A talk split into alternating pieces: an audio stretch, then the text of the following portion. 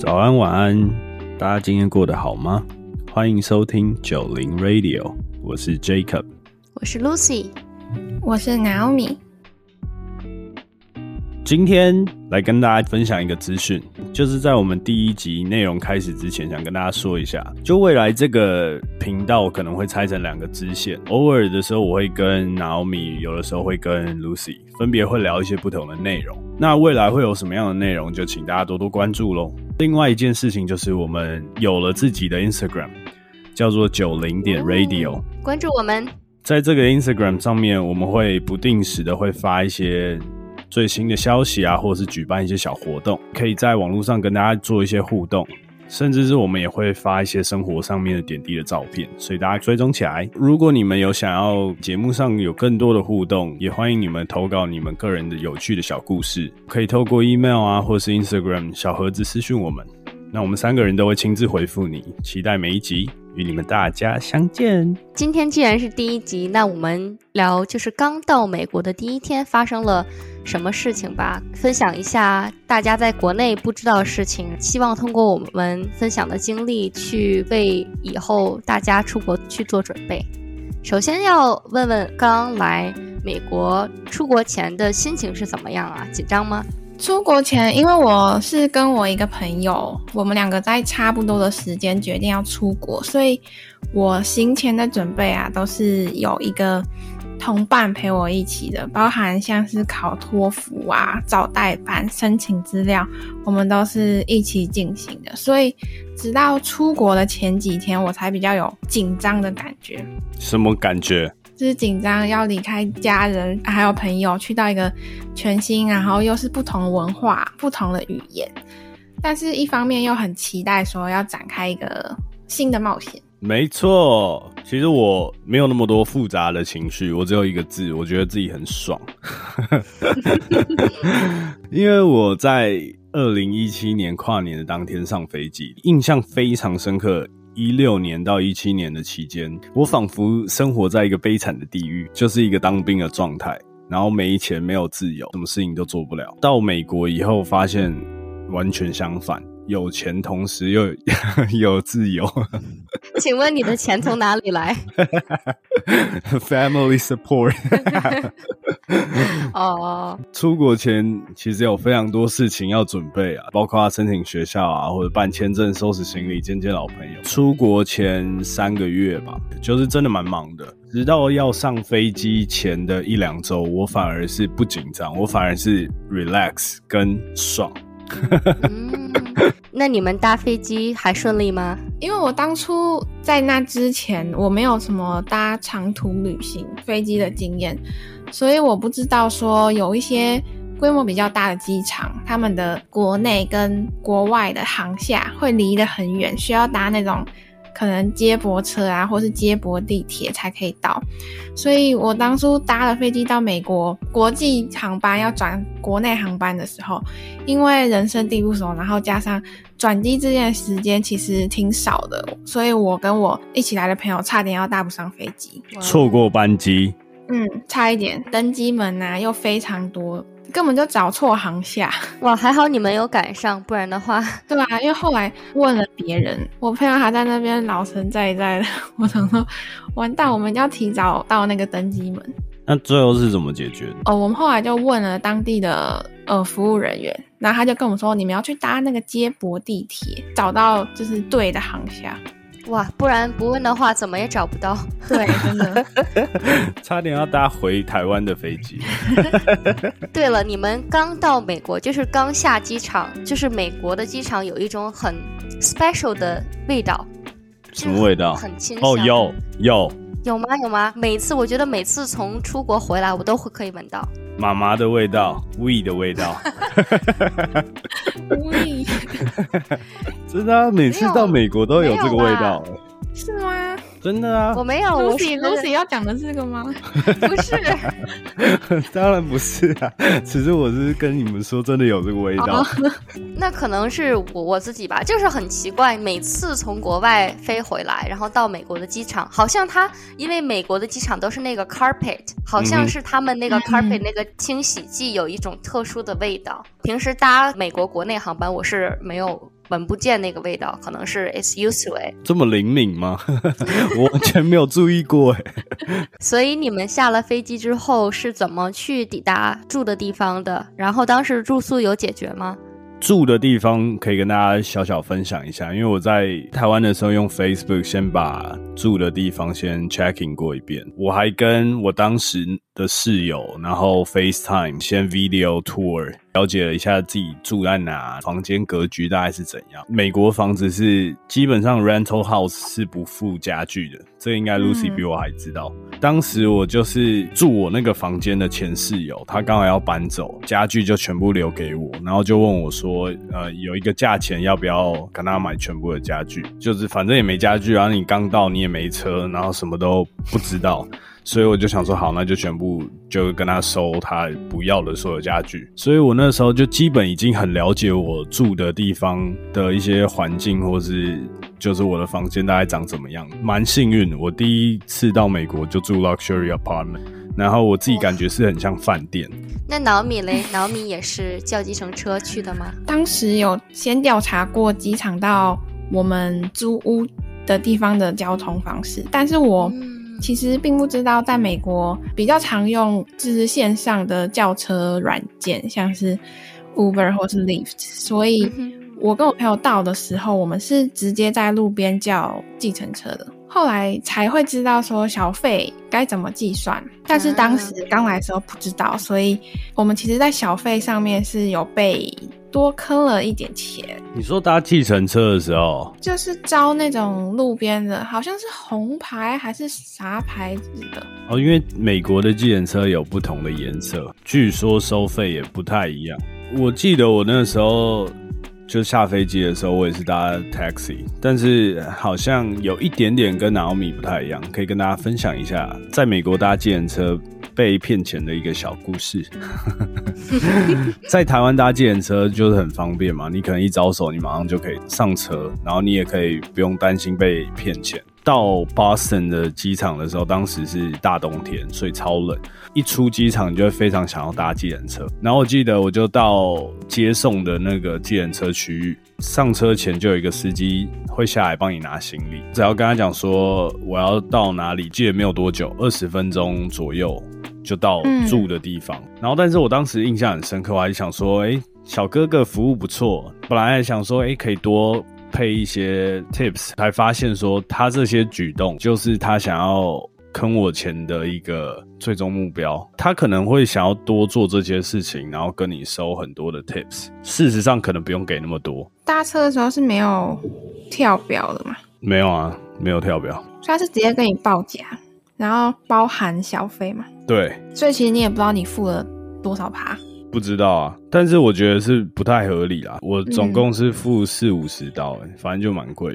其实我觉得虽然是这样子，你们两个还是就蛮幸运的，因为即使在台湾可以获取房源，大陆屏蔽网络嘛，所以很难找到房子。然后 Airbnb 是唯一的选择，所以当时那些跟我一起去的那些外地学生，我还没有见过他们哦，在不同的城市，就是问我，哎，要不要一起 share 房间？我就。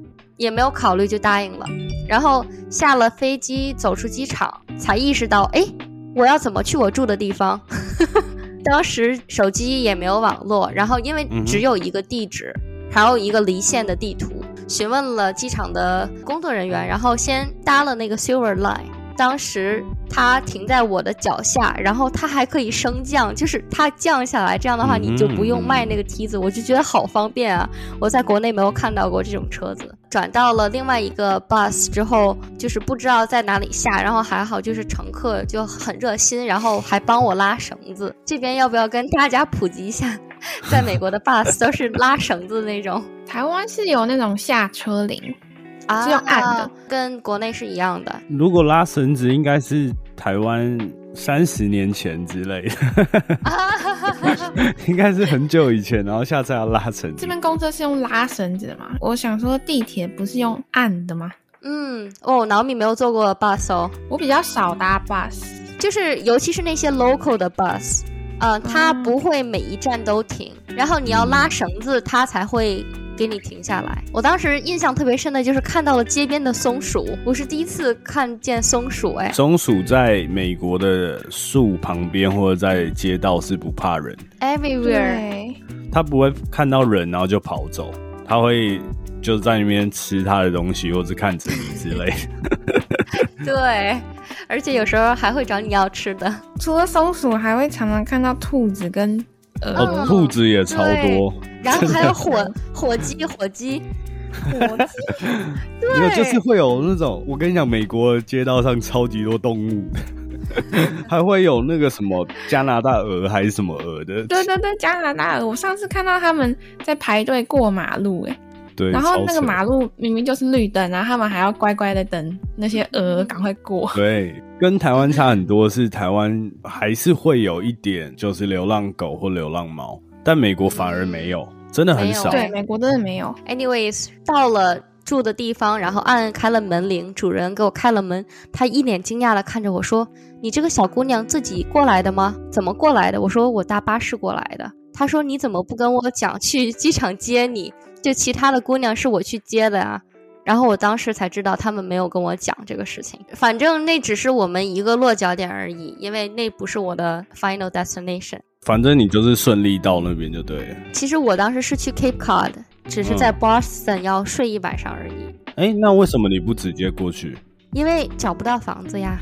就等于说你有先在国内先找了，但是没有找到。对，因为 Cape Cod 是一个非常你去过的，我去过，很荒凉，然后 very very local。那个 owner 的朋友是载我们去 Cape Cod，of course he charged us three hundred dollar，哇哦，那是有。点贵，but 但是因为我们当天到了就没有住的地方嘛，到处问有没有房子。其实他是很热心的，就帮我们跑这个地方，跑那个地方。然后记得我们还去当地的图书馆看有没有那个，就是有人 pose 房子。然后最后是在我们当时的那个超市的经理的帮助下，嗯，他是认识他的朋友，是想把这个一间出租出去，才有一个地方去睡。但是是四个人打地铺 share 一个房间。你们知道，就是美国贴那种传单在电线杆啊，或者是在墙壁上，就是很有趣的是，他们会在底下剪那种一条一条的，然后你如果需要，你就要撕一块下来，上面可能会有 contact information，你可以直接打电话。这个好像 在我们那边也有。我们也有啊，台湾也有啊，没有吧？台湾有，台湾很多，是你不知人间疾苦。I'm from Japan，你们刚来的时候有没有觉得外国人长得都一样，很难去分辨谁是谁？有啊，我到现在都这样觉得当然，我到现在都这样觉得啊，所以我永远问我什么电影明星是谁啊，然后这部电影是谁演，我都记不住，差点把那个巨石强森跟那个封底锁，冯迪索真的假的啊？没有啦，没有啦，开玩笑。这个还好啦，因为就是大家都是开始刚工作的时候，我的同事我就觉得前三天我是懵的，就是人名和人对不上，就可能这个人跟我讲了话，然后一会儿他再过来，我就不知道这个人是刚才跟我讲话的人。不知道你们有没有就是也是这样感觉的对啊。我就觉得他们好像跟我长得全都一样，就是你刚不是才跟我讲过话吗？你为什么现在又要再跟我讲一样的？为什么不理我？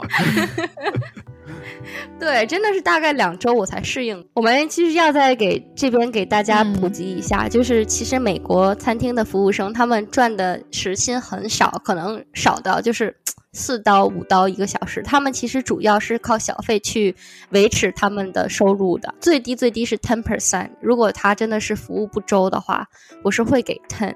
如果就对啊是、呃 average 的话是 fifteen to twenty，如果他真的是很周到，然后服务也很好，然后也很幽默的话，我一般都会给给你 twenty 这样子。但我们当时是先住在短租的地方，所以我们第一天到的时候，我们没有去马上买厨具啊，所以我们是去了附近的餐馆，因为那个时候是第一次接触到小费这个事情，然后我们在吃饭的时候就一直在思考说，小费到底要给多少趴才比较好？之前就有听说过，吃饭一定要给小费，不然可能会被店家赶出来。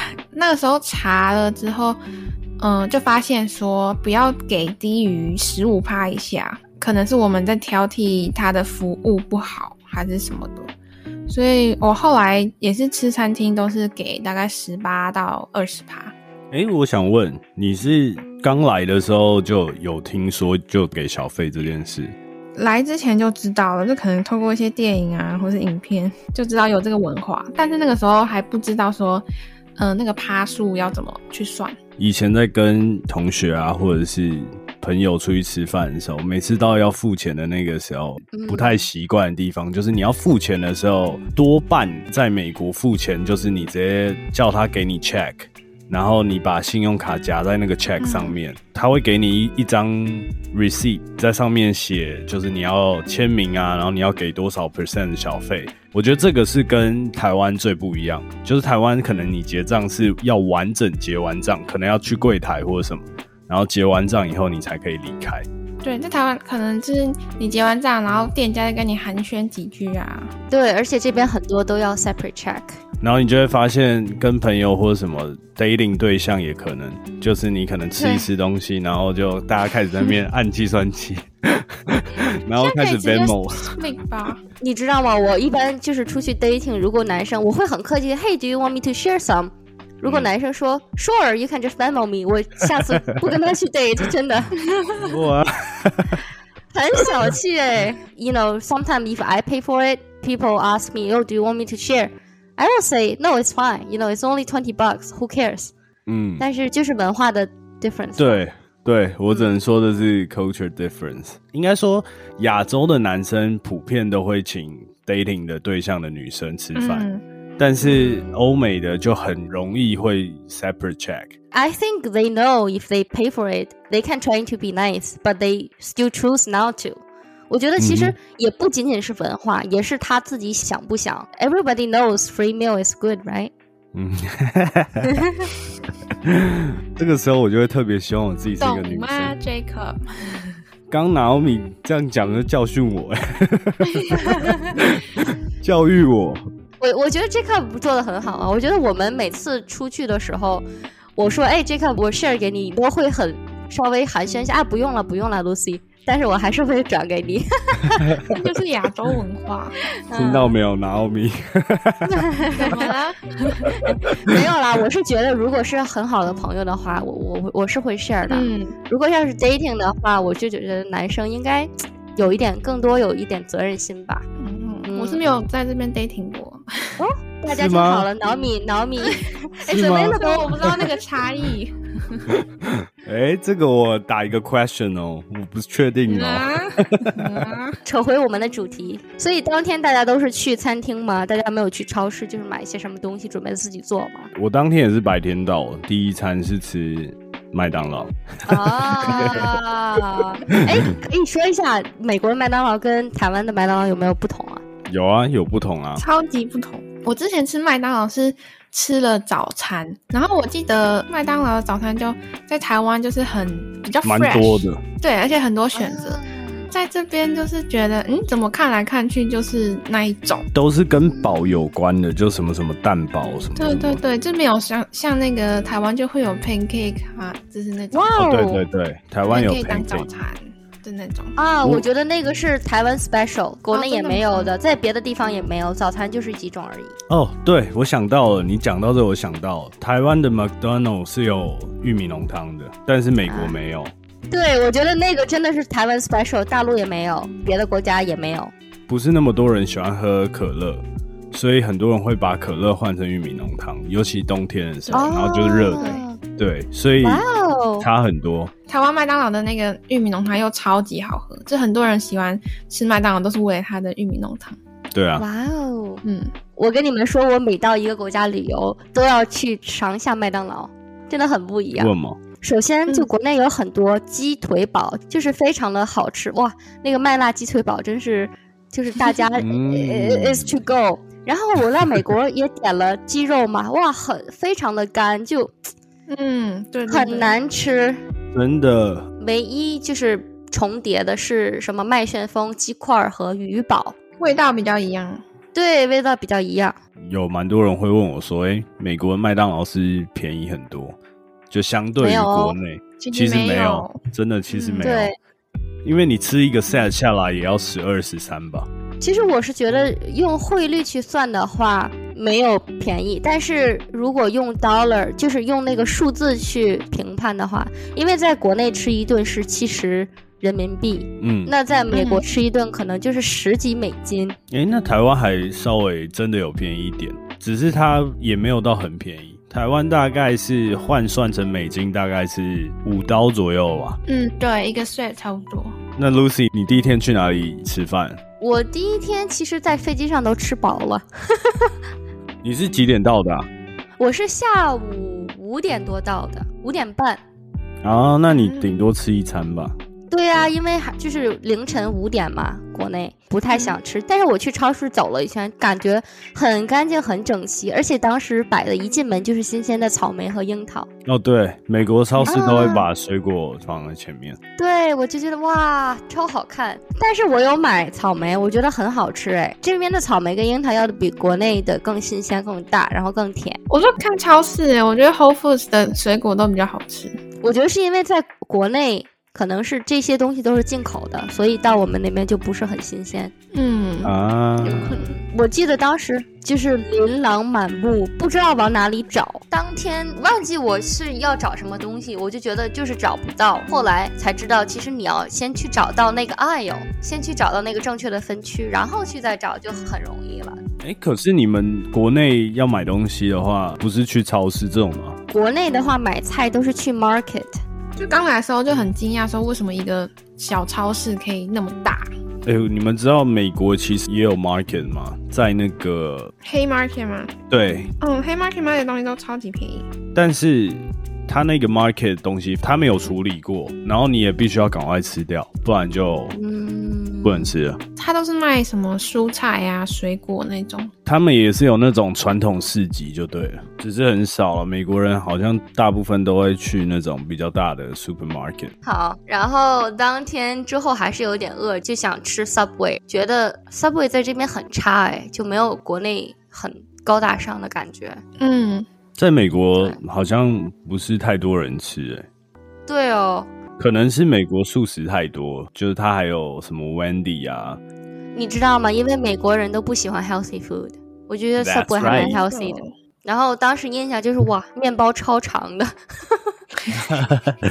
你可以请他切四分之一，好像是九、十二、十五吧。没有六跟十二六而已。六啊、o k OK，对，六好跟十二像在国。内都是六和九而已。就一开始很慌哎、我第一次点的时候是有流程的，但是比如说你要什么面包，或是你要什么，然后你就有点哦哦、this this 就会很紧张，然后你会看后面的人排队。对，国内的话是提前告诉店员你不吃什么，所以他就不会往里面放。然后在美国你是要选你吃的。然后我记得我当时店员问我 What kind of veggie would you want？然后我就说 Can I please have everything？然后他就很惊讶的看着我 Everything？我说 Yes everything please。哦，你每个都吃哦。对啊，就每个都加一点点进去嘛。啊，吃东西其实就每次都会发生那种有的没的那种有趣的事情，永远你要吃的东西出来都跟你脑中想的会有点落差，在一开始的时候，对真的，真的超白痴的。对，推荐大家下载一个软件叫做 Translator，是微软的。把菜单照一下的话，它会自动帮你翻译出来。哦，对，用拍照的比较快。如果你用 Google 一个一个字查，你会查到很烦，最后就会只点那种看得懂的单字。对，就是你看得懂，但是它出来的东西也是跟你想的完全不一样。对对，我记得我印象超深刻，我有一次点一个什么鲑鱼之类的饭，然后变成是那种鲑鱼碎末，然后炒在饭里面。我本来想说应该是什么鲑鱼排很大一片，然后在旁边，然后有菜什么。哦，这个你让我想起了我去意大利旅游，然后当时就很晚了，我不想要披萨，因为在意大利你买披萨就是要一整大份。但是意大利的海鲜还比较不错，所以我就进店，我说我想 I want something you know seafood，然后他就给我说你点这个吧，我说好，就是大家都排队等很长时间，我的就很快拿到了。然后还是就是冷冷的。西对啊服披萨，No no no no no no no。然后我那天还很饿嘛，拿到了就是 Airbnb，打开的时候发现是份 salad。啊 seafood，Oh my gosh！对，而且它还是那种 squeeze，还不是 seafood。嗯，啊 Oh my gosh！我真的那天 very sad。崩溃。反正 在国外吃东西真的超常会有这种状况。大家还有没有就是刚到，因为语言不通，就是发生了一些小的笑话我知道 Lucy 有啊，或者是困难？超搞笑！就是我一开始我们是那个 exchange student 的嘛，所以就是嗯去超市去帮忙打工。然后我当时就在那个 deli shop，在美国是有一个就是一些火腿啊区域，然后 cheese 区域会要，比如说哦，can I have a quarter pound of American cheese？所以你就要给他片那个 cheese，然后片 a quarter pound。但是你片的时候，它那个刀是可以调大小的，所以那个 cheese 切出来是有宽窄的。在这边，美国人很喜欢用“ “Oh, I'm all set” 这个词。哦对，对，一开始我就不知道 I'm all set, I'm good 是什么意思，你知道吗？我就记得 记得当时当时客人是忘了具体要多少，然后我就一直切，然后他说哦 I'm good, I'm all set，我还一直切。因为你那时候一定是思考说，哦，他在称赞你，I'm good，然后就一直切，为啥要称赞自己呢？切的很美，切的很好，再切再切，啊，他就说哦，stop stop，然后我就知道哦，原来是那个意思。就是他够了。我又想起一个，哇，我当时在 Abercrombie and Finch 做店员，然后我们需要挂那个牛仔裤的那个陈列嘛，是要挂起来的。然后我当时就不知道那个挂钩在哪儿，当时英文也不好，我就说 hook 是挂的意思，那挂钩就是 hooker 了。然后，然后我就问我的店长说：“Hey, can I please have some hookers？” 然后我记得当时那 Oh 个店长就哭笑不得，什么 hooker 啊，太搞笑了。店长也是一个呃 immigration，他就是知道 just because of the language barrier，然后他就跟我讲了哦 hooker 是什么意思。啊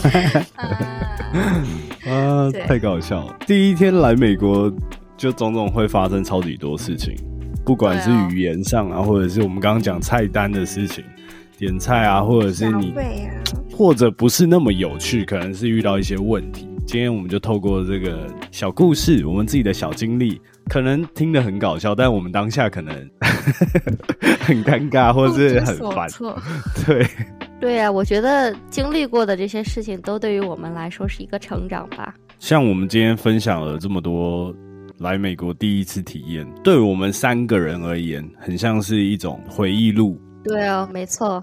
我们在录这一集的时候，其实我们一直在回想我们可能 maybe 三年前、五年前发生的事情，然后今天其实就透过 podcast 的分享，然后让大家知道说，哎、其实在美国发生的一些 蛮搞笑的事情啊，或是有趣的事情，然后让大家笑一笑。如果你们未来也有机会来美国的话，也可以特别注意一下这些小细节。对，我还就是想跟大家提个醒，出门在外嘛，尤其是语言不通，然后环境又不同的地方，一定要准备一些常见的药物，比如说啊感冒药啊、过敏药啊，因为其实在美国很多的药需要呃 doctor 去 prescribe you，去医生帮你开的，所以你刚到这边的话，很难去拿到那些处方药。对，而且看医生又不便宜。对，对，万一你突然就是感冒了，或者是你怎么样，就会变得很麻烦。还有就是不要带太多的现金在身上。我知道大家就是可能在台湾或者是在国内也有这个习惯，但是在美国很少见。对啊，嗯就大部分都用 credit card，也方便，然后也不用带什么钱包或带太多东西。带很多 cash 在一个陌生的环境下，而且就很多行李，其实蛮危险的。而且多半如果出国的人，就是留学生啊，或者是你来这边工作，其实多半你基本上都是一个人比较多，在这边认识的 roommates，或者是你的 co-worker，或者是你的 classmates。I don't know. I feel like I never trust everyone. 嗯，对，就是你来一个新的环境，你应该要警觉。对啊，你要 focus on 你自己的很多事情。 Yeah, but don't get us wrong. Like American people are very nice and they are really kind and a lot of people willing to help. But to protect yourself is very important. Absolutely. 好了，今天就讲到这儿。我觉得之后我们还会有分享更多不同的美国发生的大大小小的事情。没错。期待之后再跟大家分享更多不同的主题， 也请大家也要发了我们的 IG 九零点 Radio，九零 Radio，我们下次见喽，拜拜。拜拜。拜。